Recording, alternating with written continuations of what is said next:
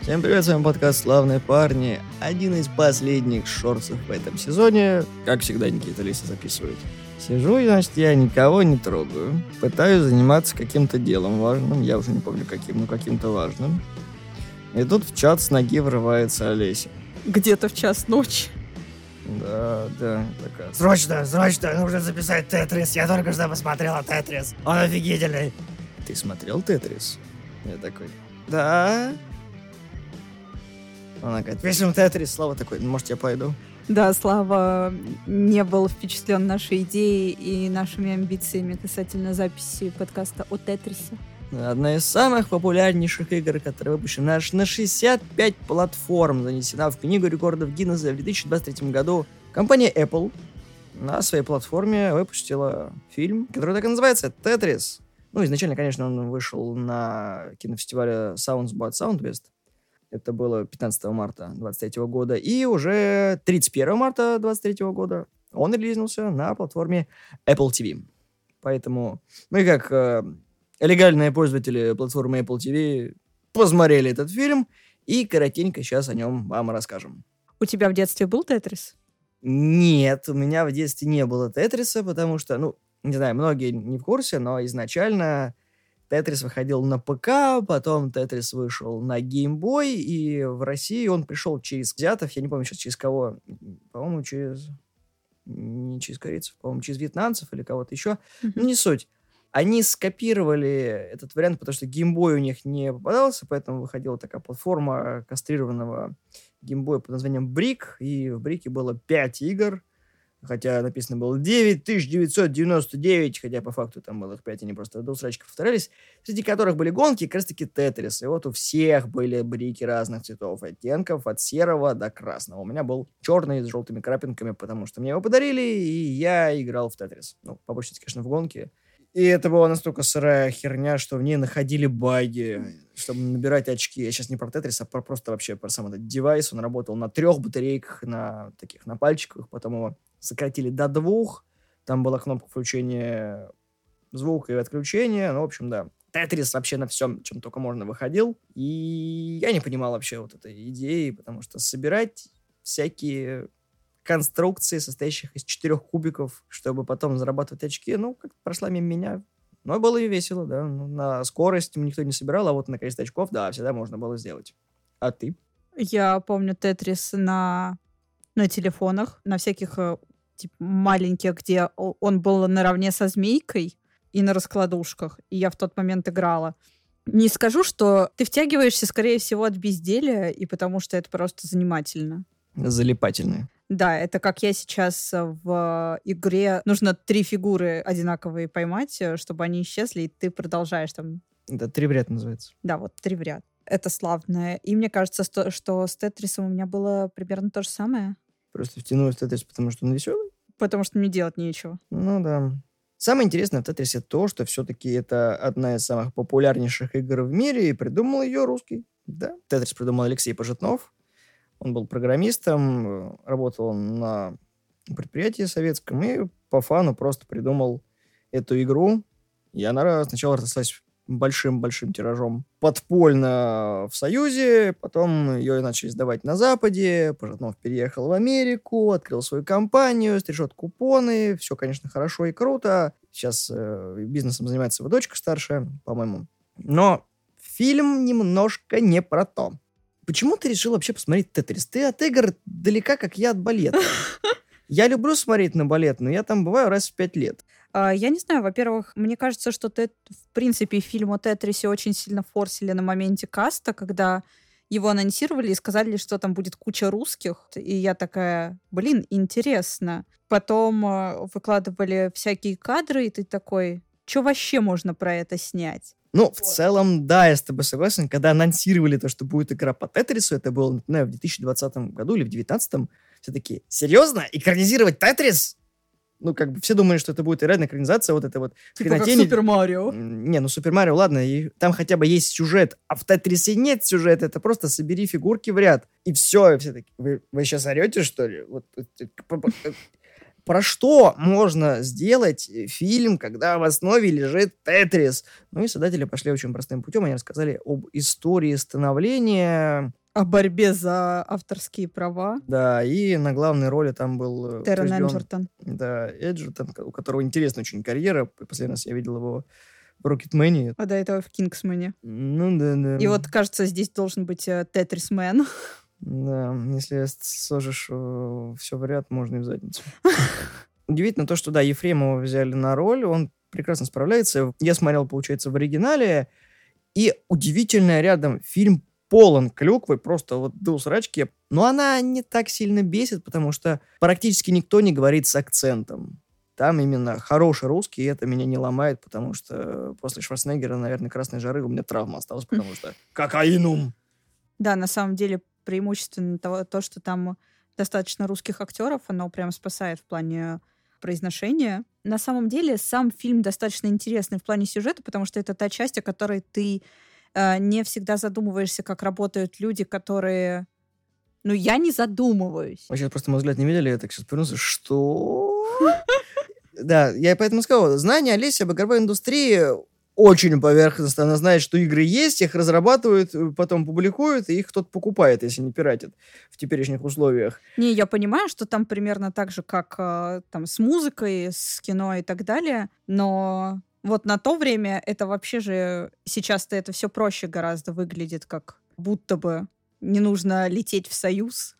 Но тут надо еще взять во внимание о том, что фильм-то выдержан как биографический триллер, Мгм. потому что они вдохновлялись социальной сетью Финчера, и там прям везде, везде страшные русские, которые прям шпионят, у тебя прослушка везде, даже в кофе есть, ты когда его пьешь, оттуда вылезет товарищ майор такой, типа, вкусный кофе?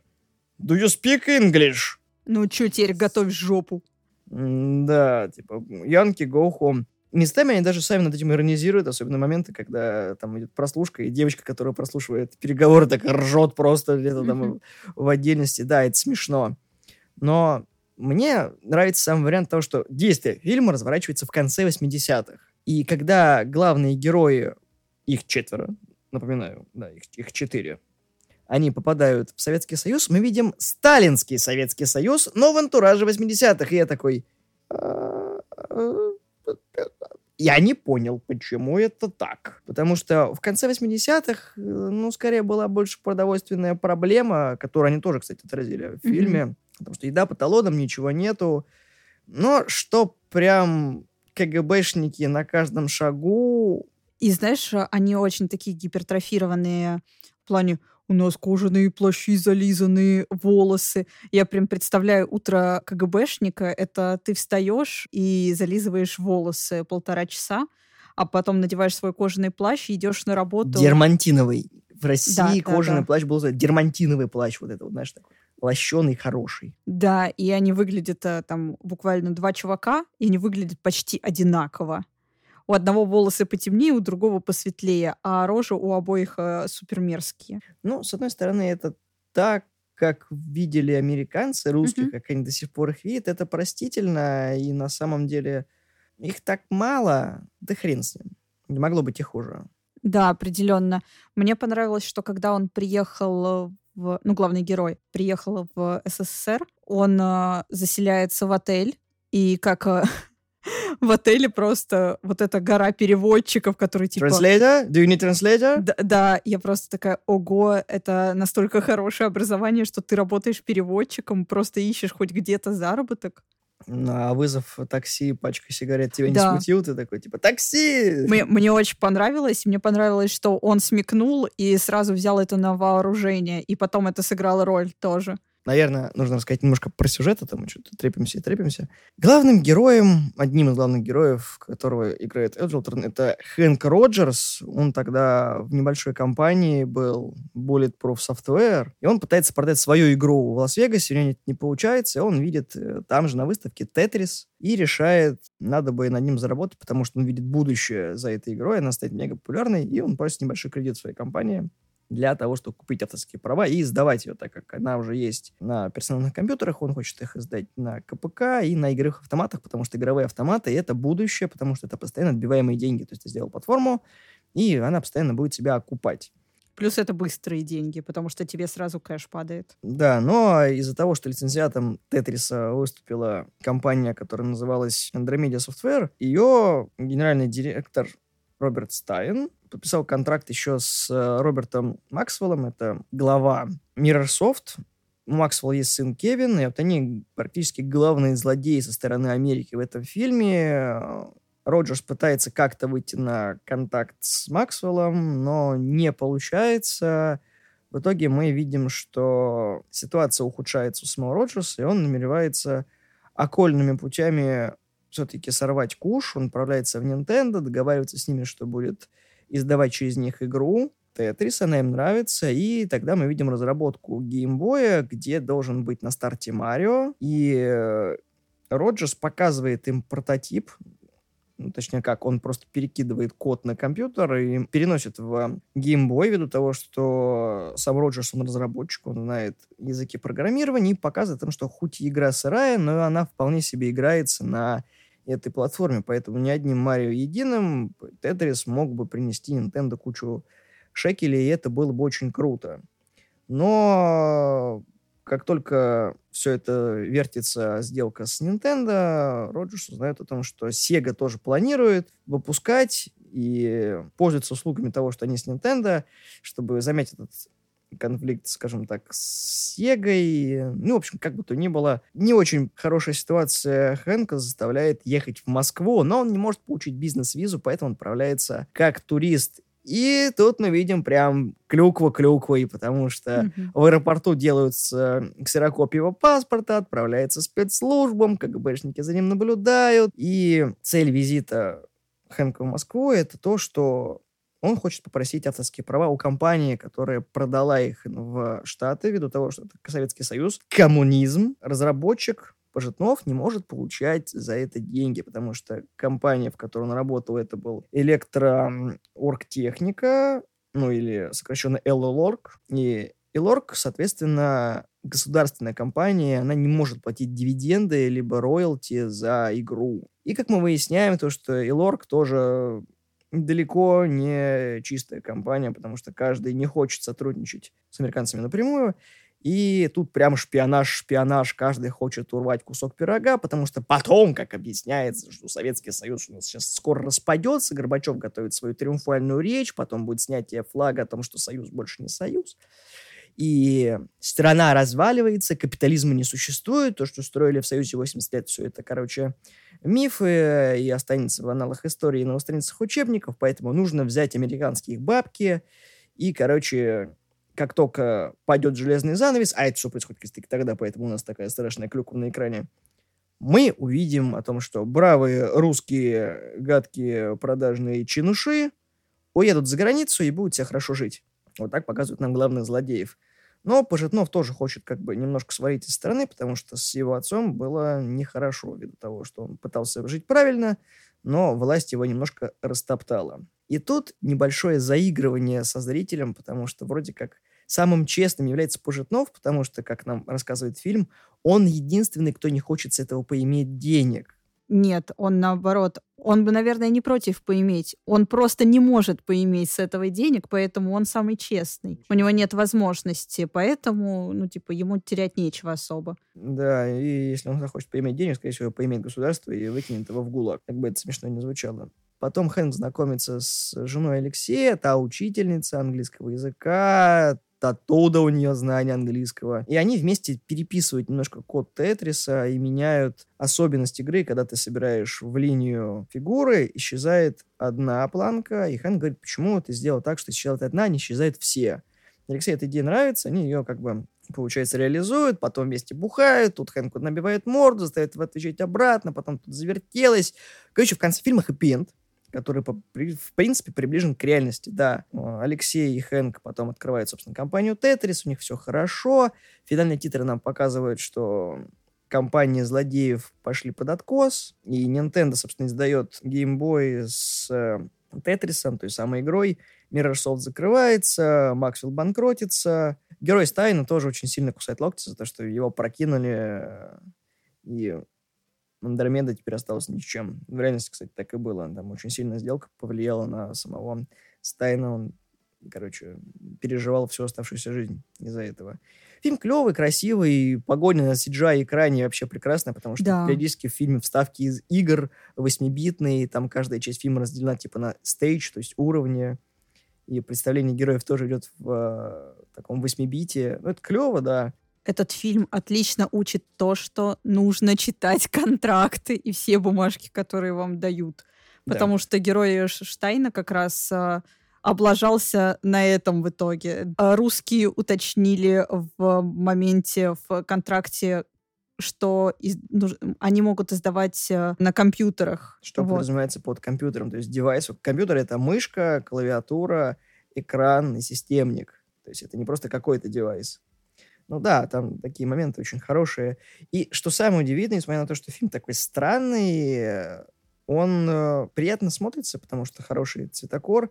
И при создании э, и Роджерса, и Пожитного спрашивали, они вносили изменения в сюжет, хотя бы чтобы максимально он был приближен к реальности. Но если Алиса смотрела титры, Где о них рассказывают? хроники самого Роджерса есть там вставки, когда он Ну. Вот такой была Россия, там не было такого, как показано в фильме. Они там, ну, в принципе, сама, по-моему, Nintendo пригласила Роджерса, чтобы он поехал в Москву, все это обговорил. И Microsoft, у них не было денег, они тогда обанкротились в 92 году, если мне память не изменяет. Поэтому предложение, которое делал тогда Nintendo, было очень-очень даже больше выгоднее издателю, поэтому Элорг и подписала договор с Nintendo. Так что особо страшных всяких форс-мажоров, как в фильме нам показали, там не было. Ну или об этом просто история умалчивает, о том, что, может быть, и было, но об этом знают только те, кто там присутствовал. Мне очень забавно было смотреть, как э, чуваки из Андромеды, сын такой, мне сказали, что меня будет встречать Горбачев. Но это не Андромеда было, это был Миррорсофт, когда его встречает. Это Чинуш, А. он такой. Да-да-да. Мой отец знаком с Горбачевым, мне обещали, что он меня встретит. Такой, но вы не Горбачев, ну вы как бы не ваш отец. Да-да-да. Причем, когда там была сцена, когда Горбачев реально в фильме, ну, актер, играющий Горбачева, Максвелл, а как насчет тому помочь нам? Говорит, ну вы же тоже как бы капиталисты. Вы же здесь с этой целью? Не, как ваш друг. Ну, как друг, спасибо за совет. Типа, пошел ты к черту. Да. Поэтому, ну, ну, очень забавно. И развязка такая очень тривиальная, внезапно все... Вот у всех открываются глаза, на самом деле, что все прогнили, что коррупция есть везде, и партия об этом знает, и, короче, всех наказывают. Это так, ну да, рояль в кустах. Мне очень нравится, что там реально есть вот эти вот идеалисты, которые за идею помощи государству, что нужно делать все ради государства, Ради страны, Да. ради страны, не государства, Да. страны, это прям... все в интересах страны, да. И когда скрывается, что чувак из КГБ просто хотел взять взятку и отмыть дофига бабла, все такие типа, что ты хотел сделать? В смысле ты хотел навариться? Это что, взятка в особо крупном размере? Ну и когда кремлевский караул в аэропорт уходит, ты такой, чё? Ребята, это не так выглядит. Ну, справедливости ради, знаешь, я когда смотрела фильм, а, вот эти здания, в принципе, этот сеттинг, э, это же чисто, если навесить неона, это будет Blade Runner. Вечер вот эти угловатые здания, ну, ты понял. Меня, в принципе, смутил гигантский портрет Ленина. Да. И марширующие войска, и такой. Почему это так плохо нарисовано? Вот просто это отвратительно. А особенно, когда на хромаке бежали, я такой... «О». Ведь Здесь, здесь бюджет у фильма кончился просто. Видимо, они потратились на советскую форму. Мне больше нравится, что у них да делов-то раз-два на пару часов в Москву сгонять. Хотя, кажется, это вообще не так. Ну, там, я не думаю, что даже по туристической визе в конце 80-х, ну, там, 88-м, 87-м можно было просто слетать, потому что, ну, я, конечно, понимаю, что Бонни М прилетели, и теперь всем доступно. Ну, да, это немножко гипертрофировано, что просто так какой-то американский гражданин мог бы приехать как турист, ну, да, Из Японии причем. являясь голландцем. Да-да-да. За это, кстати, Эджелтрона немножечко травит в соцсетях, потому что он такой пытается своим героям показать э, разнообразие этническое, что как бы он живет в Японии, так-то он американец, но на самом деле родители у него мультикультурные, и вообще он голландец. Это я рассказываю о том, что да, я живу в России, уже несколько поколений здесь, но так-то я корнями иду в Польшу, Германию и Францию. Вот это вот этническое разнообразие, да. Единственный минус фильма, потому что у него два часа, и самое, самое, что интересно, развязка фильма начинается на 53-й минуте. Ты такой, с одной стороны, не заметил, что время прям так ну, долго шло, с другой стороны, в смысле середина фильма, тут уже конец должен быть. И тут потом такой, уи и начинается галопом по Европе. Мы, короче, нужно быстренько все это сделать. Если бы это был мини-сериал, был прикольнее, я считаю. Хотя бы две-три серии да, да, да, да, вот как это с, э, с Ратом Дракула от BBC было. ну, Мгм, помнишь, да, вот поняла. если это было чуть-чуть побольше, ну, можно было быть интереснее. Но мне что-то кажется, что Apple бы на это не согласилась. Ну да, скорее всего. Но я бы посмотрела еще на совок глазами других людей. Там от него мало чего было. Ну, копейка прям была трушная. Да-да-да. Особенно, когда вот эти вот так- молчаливый таксист, который такой, когда Алексей подвозит э, ну, героя Эджелтрона к КГБшникам, и такой просто без от с такси, он такой, КГБшники переговариваются, такой, да? А так что, можно было? Серьезно? Мне еще нравится, что КГБшники все снимают, а я думаю, какая же это типа оптика должна быть. Потому что они снимают явно с улицы то, что происходит в номере. Штор нет, в России нет шторы. Такой, ребята, в 80-х шторы были везде, даже там, где их не должно быть. У нас в маршрутках шторы висят. Вы знаете, насколько все плохо. Каким образом американцы забыли о существовании штор, я не знаю. Ну ладно, это художественный домысел. Со стороны русского это очень потешно смотреть, но фильм неплохой. Я бы его хорошо очень оценил, потому что если смотреть с точки зрения постановки кинематографических сцен, они очень красивые, бюджет минимальный, решения хорошие, съемки на натуре. Ну, ты не то, что веришь, что это прям Россия, но постсоветское пространство там чувствуется за счет э, того, что э, колористика хорошая. Ну, говорю, по сеттингу, в принципе, достаточно тебе дают. На самом деле, для меня это фильм а, больше из вот, э, вот этих вот типа «иди к мечте» и так далее, потому что главный герой закладывает просто свой дом, компанию, все, что только Он может. дважды заложил дом. Да, все, что только можно, там просто ради того, чтобы вложиться в Тетрис э, и возможность э, того, что он окупится в итоге. Он поставил все на кон. Это мотивируется очень просто, когда он приходит к жене, и она видит о том, что дом дважды был заложен.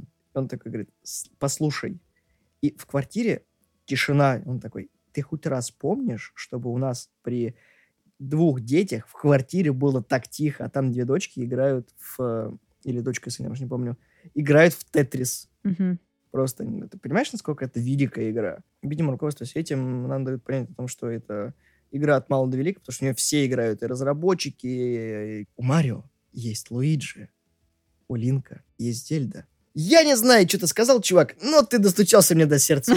Просто, а переговор с э, директором Nintendo, и он такой, а он ничего не понимает на английском, ему переводчик что-то говорит, он такой, типа, что он там говорит? Причем в Совке все знают английский, все, я не знаю, даже, наверное, таксисты. Да. Сейчас приезжайте в Россию, никто не знает английский. Никто, даже те, кто в школе учили, просто английский стерт.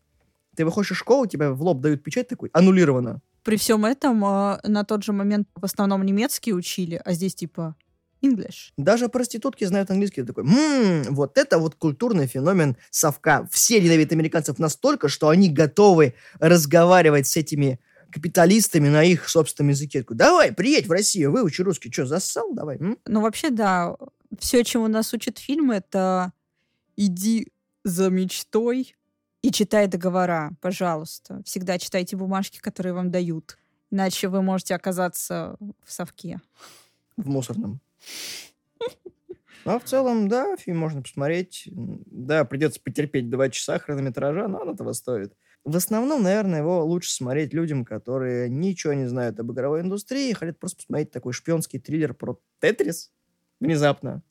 Потому что сочетание шпионского триллера и фильма про игру у меня в голове просто не укладывается. Потому что, ну, про что это могло быть?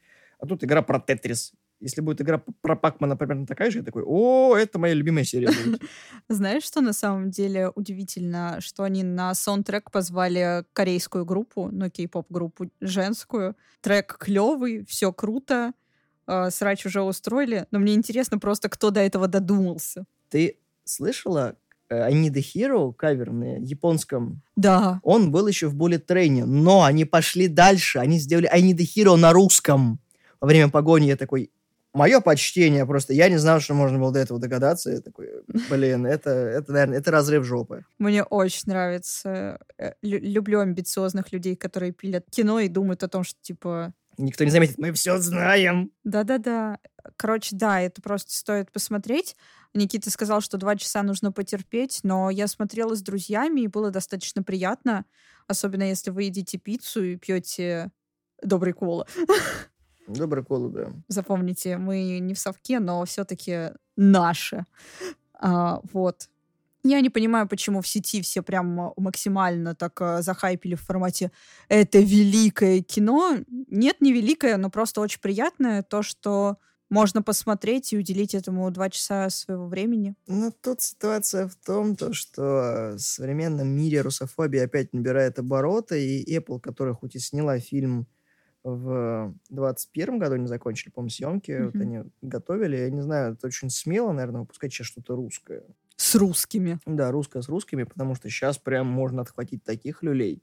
Но я вот говорю о том, что как раз АСПА, эта группа, которая записывала саундтрек, они отхватили достаточно за песню, потому что все посчитали, что они поддерживают э, Россию, потому что кто-то услышал в сэмпле «Калинку», и там целый срач. «Калинка», «Коробейники» или все-таки сэмпл Тетриса? В корабейн, ну, как бы корабейники, это есть основная э, Мгм. музыка, калинка это другое немножко. Да, но там такой срач, тебе просто... Не, лучше не стоит это читать. Вот, но трек клевый. Послушайте, посмотрите кино, уделите этому пару часов, оно достаточно приятное, особенно если вам нравится подобное. Да, Никита правильно сказал, что я, к примеру, супер далека от игровой индустрии, и смотреть на то, как люди занимаются тем, чем они горят, это очень приятно. Да и как бы агрегаторы тоже согласны с аудиторией, о том, что фильм хороший. Просто сколько вы знаете хороших примеров того, что стриминговые сервисы выпускают достойное кино, а не просто штампуют какой-то шлак. Особенно те, кто хвалят Apple TV. Вот у меня мало примеров того, что прям Apple TV хвалили. В основном это обычно Netflix, Amazon в последнее время, ну, пытаются, во всяком случае, выправиться от некоторых своих проектов. Hulu тоже вот, э, туда же идет. Но стримингов очень большая проблема о том, что тебе дают бюджет на картину, но как оно выйдет дальше, непонятно. Да, это легко окупаемый фильм, потому что за счет подписки это все суммируется, но будут ли создатели вдохновляться таким форматом кино, пытаясь, э, ну, вот так адаптировать историю про игры, то есть не экранизируя сам сюжет игры, а пытаться пойти в историю, в байопик, ну, в что-то такое близкое. Ну и руководство, соответственно, мыслями создателей. Не как это было в э, «Богемской рапсодии», когда Квин немножко неправильно подали, но как бы показав себя с лучшей стороны, чем они были на самом деле, и немножко местами очернив историю, как это было в реальности. Рокетмен, который показал вот все вот так вот, плюс еще как бы заново поднял планку популярности того же самого Элтона Джона. Так что с байопиками сейчас сложновато идет. Да, согласна. Но, в принципе, мне кажется, что байопиков стало слишком много, и от них тошнит. Да, но байопик байопику рознь. Как бы Да. основано на реальных событиях, и в фильме содержится что-то. Ну, как бы содержится что-то, это может быть улица, на которой происходило действие. На ней снимали фильм, это как бы основано на реальных событиях. Что, вот по ней 40 лет назад какой-то чувак прошел, споткнулся на банане и ушиб себе жопу. Поэтому вот на этом камне был ушиб таза. Основано на реальных событиях. А вы как думали? Ну, тут все серьезно, это вам не это, тут, а вам не здесь. Но закругляясь по поводу Тетриса, вышел не так давно, Посмотреть можно как в озвучке, так и в субтитрах. Все красиво, все замечательно. Смотрите, радуйтесь, советуйте друзьям. А с вами были славные парни. Вступайте в группу ВКонтакте, ставьте лайки. Мы есть в iTunes, Google подкастах, Яндекс разделе подкасты. И даже на Ютубе нас тоже можно послушать и посмотреть. Всего доброго, всем пока. И помните, даже Тетрис смогли экранизировать. Что дальше будет?